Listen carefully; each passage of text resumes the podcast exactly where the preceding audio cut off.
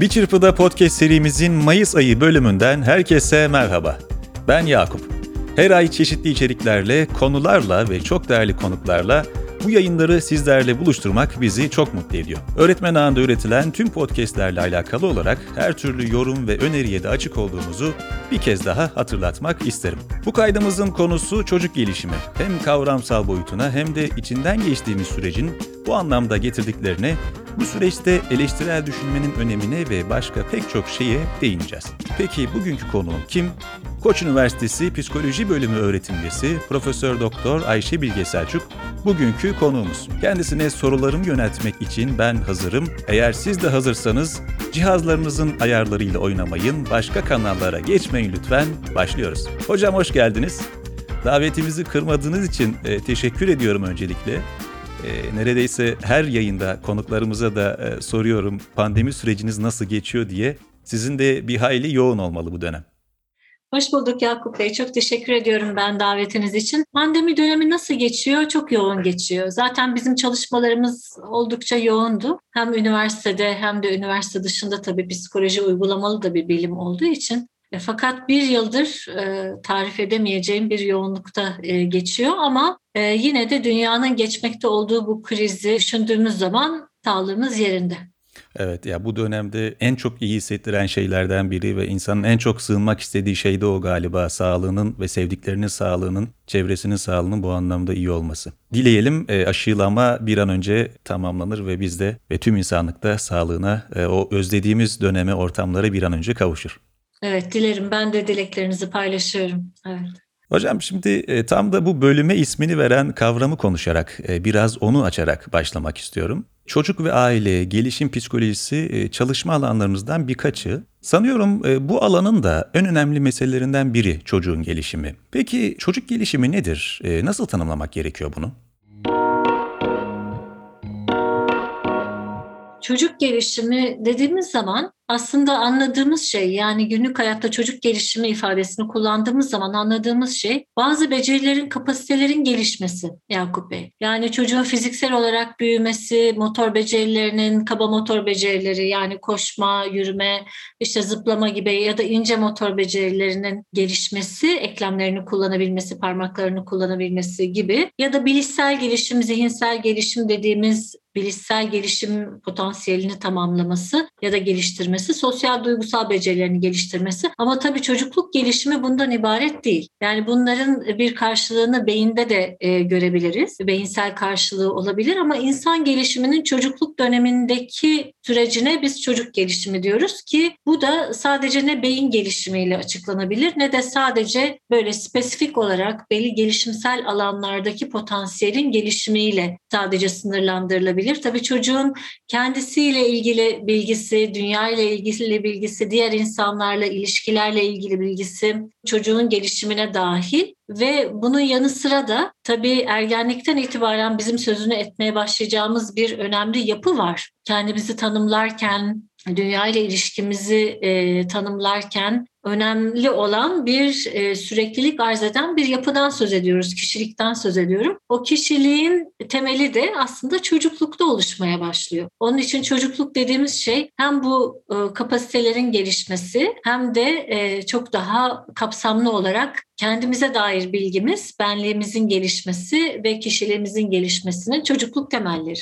Teşekkür ediyorum hocam bu girizgahtan dolayı. Şimdi burada şeyi de merak ediyorum. Aslında bir ölçüde değindiniz de dönemlere ve eşiklere ama biraz daha açalım isterim orayı. Çocuk gelişimi açısından baktığımızda bir çocuğun gelişiminde o gelişim evresi boyunca hangi eşikler ve dönemler söz konusu? Bu dönemlerden nasıl bahsedebiliriz? Ne dersiniz?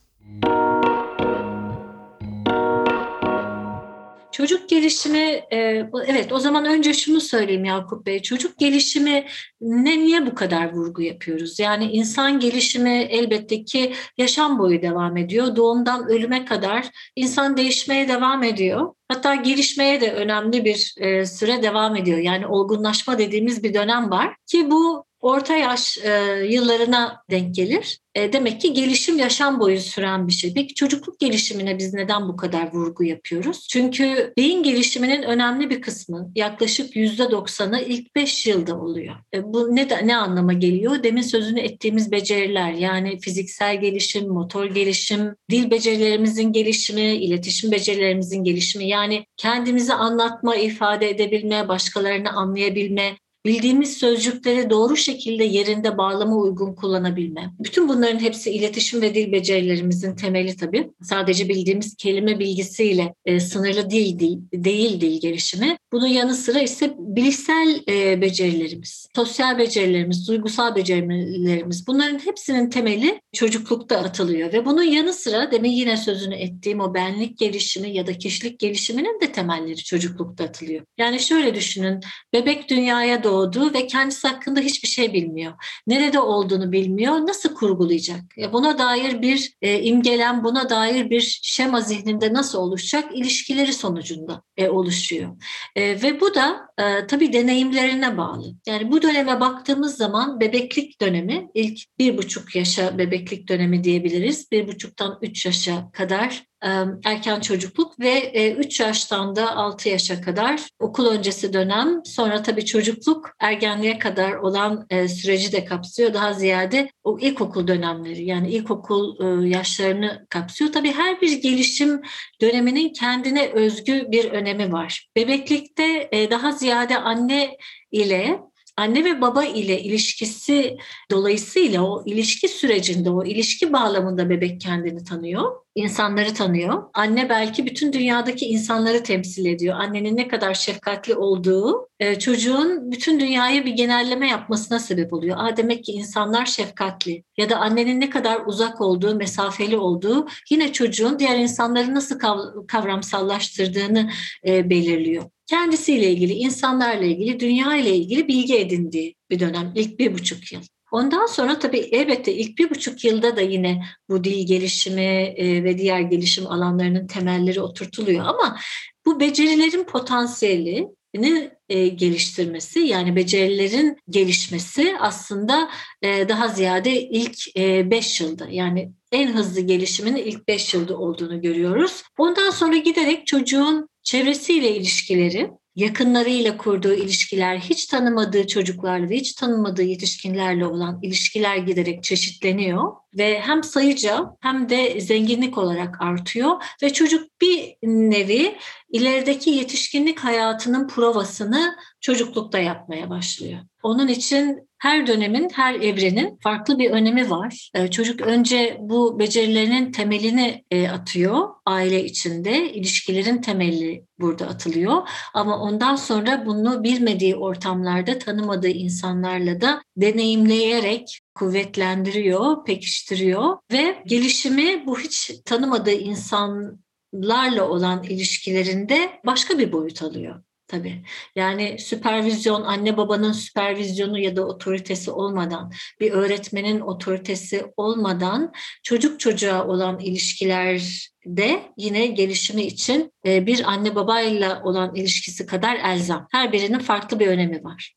Çocuğun gelişim sürecinde onu destekleyen ya da geriye götüren pek çok dış etken olabiliyor ve aynı zamanda çevresindeki özneler de buna katkı sunabiliyor, bilerek veya bilmeyerek. Bu öznelerin en önemlileri de veliler desek hata etmiş olmam sanırım. Çocuk gelişiminde onların rolü nedir hocam? Sizin çalışmalarınızda ve konuşmalarınızda da denk geliyoruz bir yandan mizaç konusuna. Mizaca uygun çocuk yetiştirme nedir? Bir de bu soruyu eklemek isterim. Peki, teşekkürler. Tabii daha ziyade çocuk okula gitmeye başladığı andan itibaren herhalde veli kelimesini kullanıyoruz ama daha ziyade ebeveyn de diyebiliriz, anne baba da diyebiliriz. Anne babaların tabii çocuğun gelişiminde çok önemli bir rolü var Yakup Bey. Yani hem demin anlattığım gibi daha çocuk dünya ile ilgili hiçbir şey bilmiyorken kendisine dair hiçbir fikri yokken kendisi değerli mi, değersiz mi, dünyadaki yeri ne, anne babanın çocukla ilişkisinde gelişimini destekleyeceği en önemli alanlardan biri bu. Yani çocuğun değerli olduğu hissini ona vermek. Ama öte taraftan yine demin sözünü ettiğimiz becerilerin gelişiminde de anne babanın çok önemli bir rolü var. Yani anne baba çocuğun mizacını iyi tanıyarak, çocuğun potansiyelini iyi tanıyarak gelişimi için en uygun olan ortamı şekillendirebilecek insanlar anne babalar. Elbette ki çocukla konuşmak, zengin bir kelime haznesiyle konuşmak mesela bunlar genel bilgiler ve çok doğru bilgiler hiç şüphesiz. Ama mesela bir çocuğun eğer mizaç özelliği olarak ki mizaç doğuştan getirdiğimiz biyolojik kökenli özelliklere diyoruz. Mesela dikkat kapasitesi daha sınırlı bir çocuksa hem kullandığınız dilin, kurduğunuz cümlelerin uzunluğunun daha farklı olması gerekiyor. Onun için evet çevre çok önemli. Çocuğun gelişimini desteklemek de çok önemli. Ve çocuğun da daha dünya ile ilgili hiçbir şey bilmediğini düşünürsek çocuğun öğrenmeye açık olması önce kendini güvende hissetmesiyle olacak. Ve bu güven hissini de tabii anne baba sağlayacak en başta. Onun için ilişki içerisinde, ilişki bağlamı içerisinde gelişim olur. Bunu her zaman söylüyorum. İnsan ilişki bağlamında gelişir. İlişki bağlamında iyileşir, ilişki bağlamında hastalanır. Dolayısıyla ilişki anne babayla olan ilişkisi çocuğun çok önemli bir gelişimsel bağlam. Ama işte burada anne babanın hassasiyeti, duyarlılığı çok önemli. Yani sadece demin sözünü ettiğim gibi mesela çocukla konuşmak, ya da yürümesini desteklemek için çocuğu yürütmek ya da çocuğun sosyal becerilerini geliştirmek için onu belli ortamlara sokmak yeterli değil. Bunu çocuğun mizaç özelliklerini tanıyarak kurgulamak, şekillendirmek gerekiyor. Her çocuk dünyaya farklı bir mizaç özelliğiyle geliyor. Yani nasıl ki biz her bebek fiziksel özellikler bakımından birbirlerinden farklılar. Bazısı esmer, bazısı kumral, bazısı sarışın, bazısı kızıl değil mi? Göz renklerimiz de öyle. Aynı şekilde kişiliğimizin temelini oluşturan mizaç özellikleri bakımından da farklı olarak dünyaya geliyoruz. Yani bazı bebek, bazı çocuk daha korkulu, bazısı daha korkusuz, bazısı daha girişken, bazısı daha çekingen, bazısının dikkat kapasitesi daha yüksek, bazısının dikkat kapasitesi daha düşük, bazısı daha hareketli, bazısı daha durağan, bazısının duysal hassasiyeti çok yüksek. Mesela işte ışıktan, sesten etkilenme, giydiği kumaştan etkilenme ya da rahatsız olma gibi bir diğer çocuksa bunların farkına bile varmıyor. Yani mizaç bizim dünyayla olan etkileşimimizi belirliyor. Onun için de anne babaların çocuklarının mizaç özellikleri konusunda bilgili olmaları çok önemli. Çünkü mesela bir çocuğuna söylediği bir şey o çocuk tarafından çok rahat alınabilir. Yani o çocuk üzerinde olumsuz bir etkisi olmayabilir ama korkulu mizacı olan bir çocuk bundan çok etkilenebilir, korkabilir. Dolayısıyla anne babanın verdiği tepkilerin ve davranışlarının, çocuk yetiştirme davranışlarının çocuk tarafından nasıl karşılandığını, çocuğu nasıl etkilediğini anne babalar çok dikkatli bir gözle incelemeliler ki davranışlarını ona göre şekillendirebilsinler. Özellikle pandemi sürecinde çok duyduğumuz şeylerden biriydi. Çocukların iyi olma hali. Bunu sivil alanda çocuklarla çalışan kurumların çeşitli raporlarında, çeşitli etkinliklerinde de çokça kez duyduk. Özellikle kendi disiplininiz açısından ne anlama geldiğini merak ediyorum. Bunu nasıl tanımlamak gerekiyor hocam? Çocuğun iyi olma hali deyince ne kastediyoruz? Bu neleri kapsıyor? Çocuğun iyi olma hali birincisi gelişiminin desteklendiği bir ilişki içerisinde, bir ortam içerisinde olma hali. Bir diğeri de günlük işlevlerini yerine getirmesine engel olmayacak düzeyde bazı şeyleri yaşıyor olma hali. Yani mesela iyi olma hali, şunu demek istiyorum daha açık söyleyeyim. Mesela kaygısız olma hali değil, üzgün olma değil. Kızmama değil yani olumsuz duygular olarak diye tabir edilen bu kaygı, korku, üzüntü, kızgınlık, öfke gibi duyguları hissetmemek değil. Fakat bunları günlük faaliyetlerini ve gelişimini destekleyecek ilişkilerden uzak durmayacak şekilde, uzak olmasına sebep olmayacak şekilde yaşaması fakat bunları baskılamadan hissetmesi anlamına geliyor. Yani iyi olması hiç kaygılanmaması demek değil. hiç üzülmemesi değil, hiç kızmaması değil.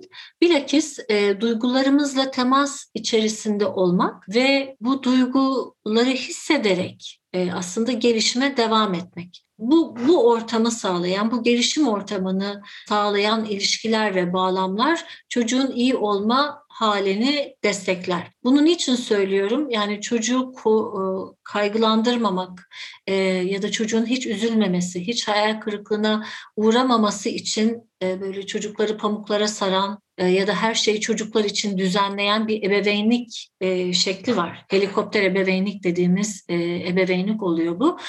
Buradaki esas amaç işte mutlu çocuk yetiştirmek. Yani çocuğumuz mutlu olsun.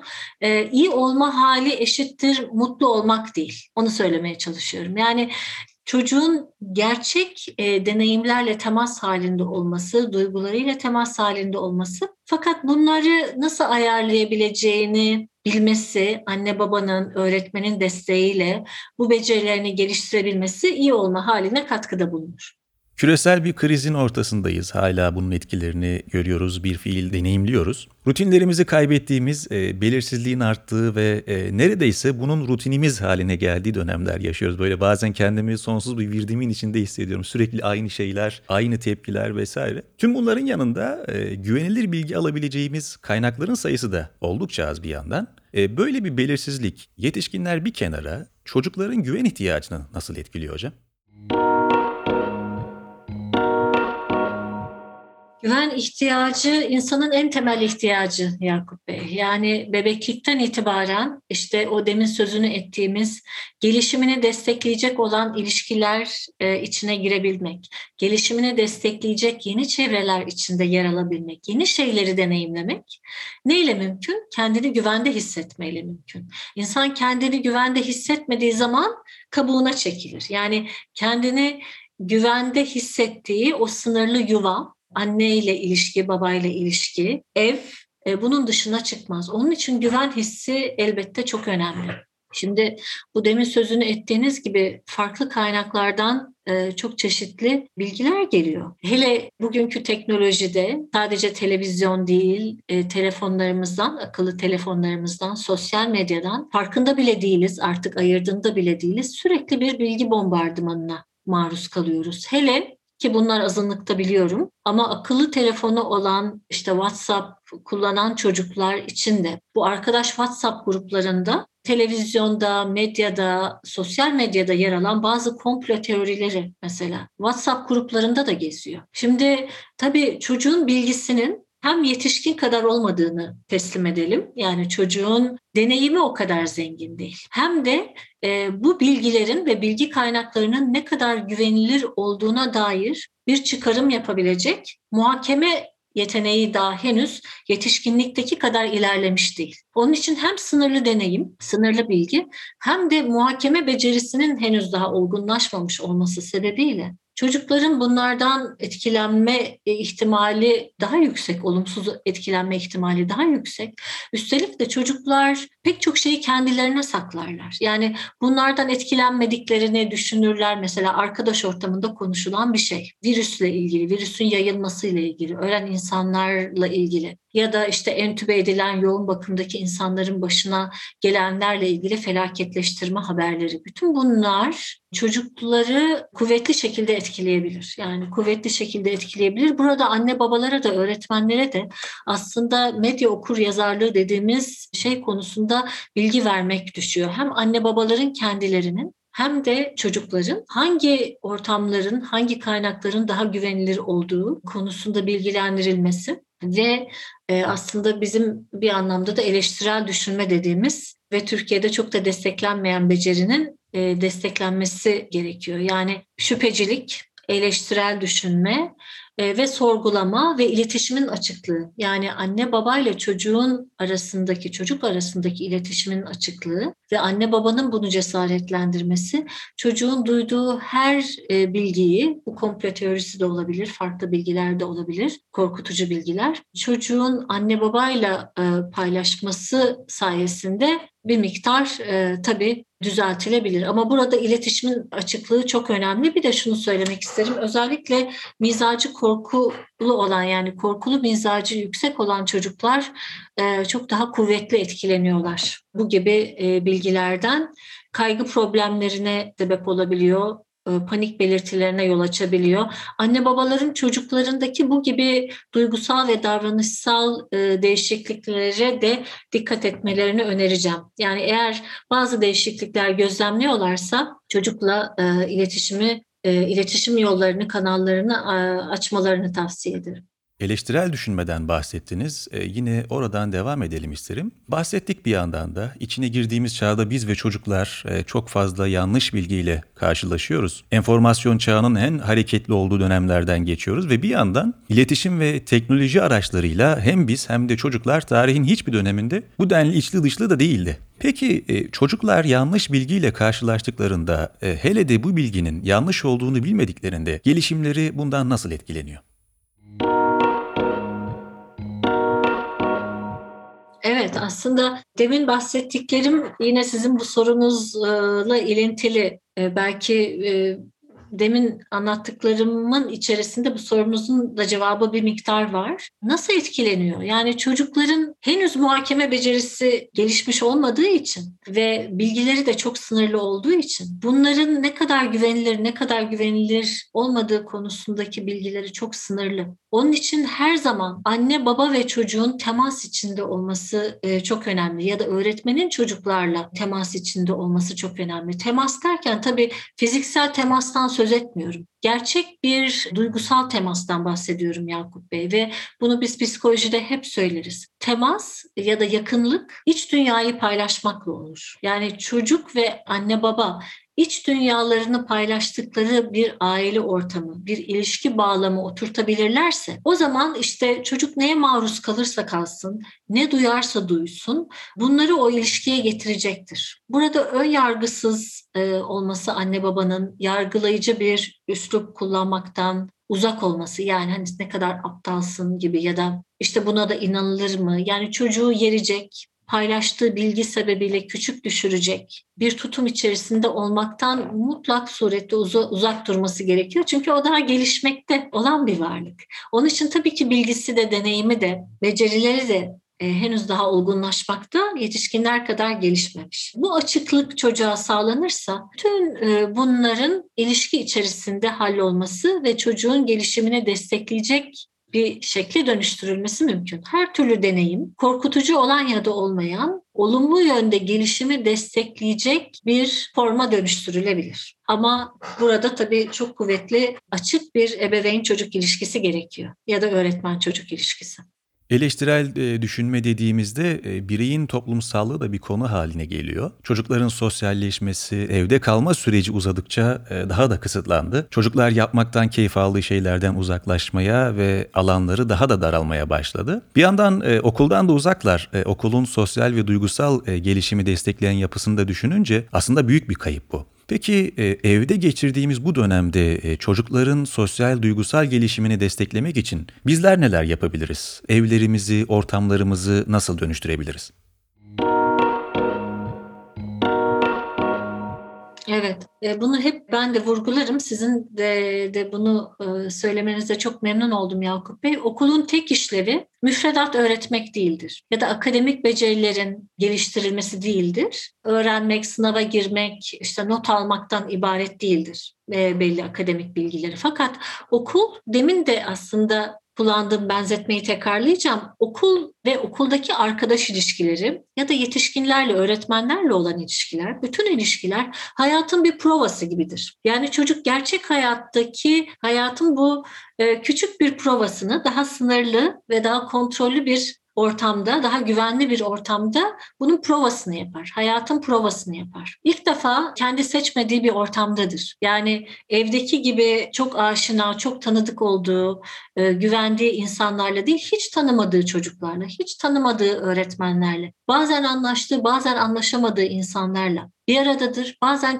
çatışma yaşanır ve bütün bunların içerisinde çocuk zorlandıkça becerilerini geliştirmeye başlar. Onun için okul sosyal ve duygusal becerilerin gelişmesi bakımından çok önemli. Şimdi bunu söyledikten sonra evet bu pandemi döneminde okullarımız açık değil ve çocuklarımız arkadaş ilişkisinden yani gelişimlerini destekleme bakımından çok kritik bir role sahip.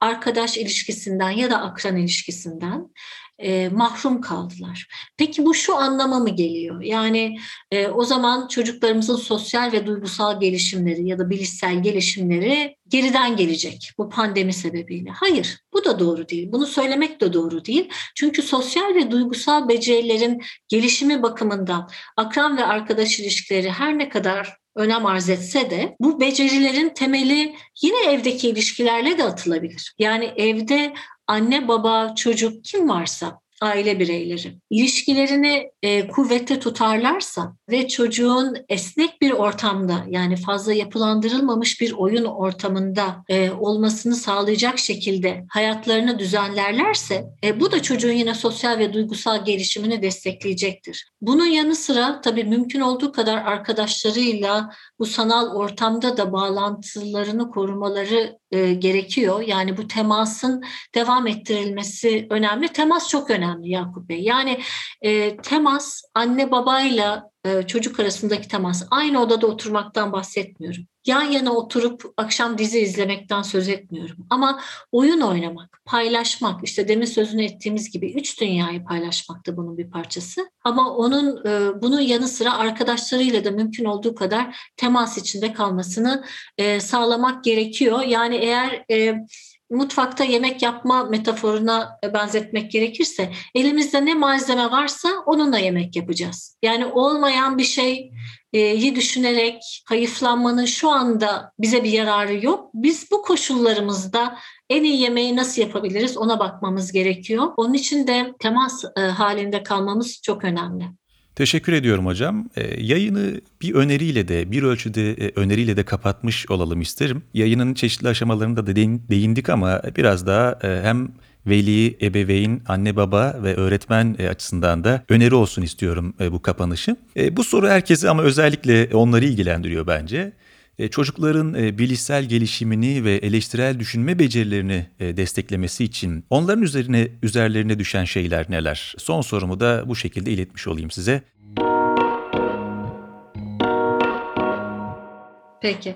Hem bilişsel gelişim için hem de aslında bugün için çok önemli olan psikolojik sağlamlık için çok önemli olan bir beceri var. Dil becerisi. Ben dil gelişimini desteklemenin çok kritik olduğunu söyleyeceğim. Ne anlama geliyor dil becerisi? Biz kelimelerle düşünürüz Yakup Bey. Yani bildiğimiz kelime sayısı ne kadar çoksa, ne kadar zengin bir kelime dağarcığıyla düşünüyorsak dünyaya açılan penceremiz o kadar geniştir. Ne kadar darsa, ne kadar az kelime biliyorsak dünyaya açılan penceremiz de o kadar dardır. Dar düşünme demek saplantılı düşünmedir. Yani bir nevi obsesyon, bir yere takılıp kalmak. Halbuki psikolojik sağlamlık dediğimiz yani bugünlerde hepimizin ayakta kalabilmesi ve sağlıklı olarak yaşamını sürdürebilmesi, sadece hayatta kalabilmesi değil, yaşam sevincini koruyarak hayatına devam edebilmesi psikolojik olarak sağlam olmamız da mümkün. Psikolojik olarak sağlam olmamız da bilişsel esneklikle ilgili. Yani bir duruma farklı hangi bakış açılarıyla yaklaşabiliriz? Baktığımız şeyi başka nasıl görebiliriz? Ve gördüğümüz şey için farklı ne alternatif çözümler üretebiliriz? Bunun için dil gelişimini desteklemek çok önemli. Bir bu. Bir diğeri de biz buna çatışma çözme becerileri diyoruz ya da sosyal sorun çözme becerileri diyoruz. Alternatifler hakkında konuşmak çocukla. Yani mesela siz dışarıda çıktınız, yürüyorsunuz ve yanınızdan biri geçti, işte çok somurtuyor. Diyebilirsiniz ki ya artık modern dünyada böyle. Kimse kimseye selam vermez oldu. Ben ona iyi günler dedim, bana cevap vermedi. Ne kadar kaba bir insan. Şimdi bu senaryo üzerinden çocuğumuza şunu düşündürtmek mümkün. Bu bir pratiktir. Başka ne olabilir? Yani adam hasta olabilir, eşi hasta olabilir, ciddi bir ekonomik sıkıntısı olabilir, hızla bir yere yetişmeye çalışıyordur, aklı başka yerdedir, bizi duymamış olabilir. Bakın konu aynı konu. Ama Ama bizim ona nasıl yaklaştığımız ve ürettiğimiz alternatif saptamalar beraberinde gelecek çözümlerle de ilişkili olacaktır. Onun için alternatif düşünebilme, esnek düşünebilme bu dönemde geliştirebileceğimiz, çocuklarda destekleyebileceğimiz en önemli becerilerden. Her yaş için çok önemli. Psikolojik sağlamlığın temeli de budur. Hocam çok teşekkür ediyorum. Değerli yorumlarınızı ve görüşlerinizi bizimle paylaştınız. Sizi podcast'imize konuk almaktan çok memnunuz. Umarım dinleyenler de merak ettiklerine dair cevapları bu yayınımızda bulabilirler. Çok teşekkür ediyorum ben de davetiniz için. Biz teşekkür ederiz tekrar.